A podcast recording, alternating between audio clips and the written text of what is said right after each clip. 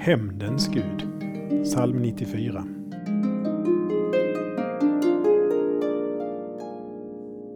Herre är du hämndens Gud, du hämndens Gud, träd fram.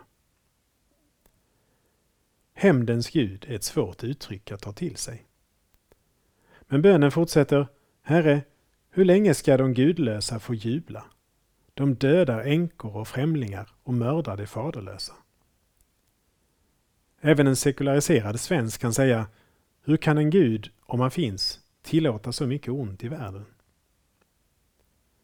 Hämnd betyder ursprungligen inte att ge igen, utan att få något att upphöra. I salmen ber vi Gud att sätta en gräns för det onda och få det ondas verk att upphöra. Ibland finns det inget annat sätt att få stopp på det onda än genom döden. Men hämndens Gud har tålamod. Han är sen till vrede och rik på kärlek. Vi ber. Herre är hämndens Gud, sätt en gräns för det onda i mitt liv och i världen.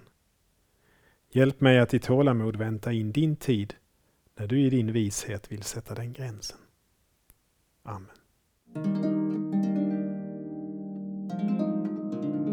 Saltarklanger med Per Runesson producerad av Norea Sverige.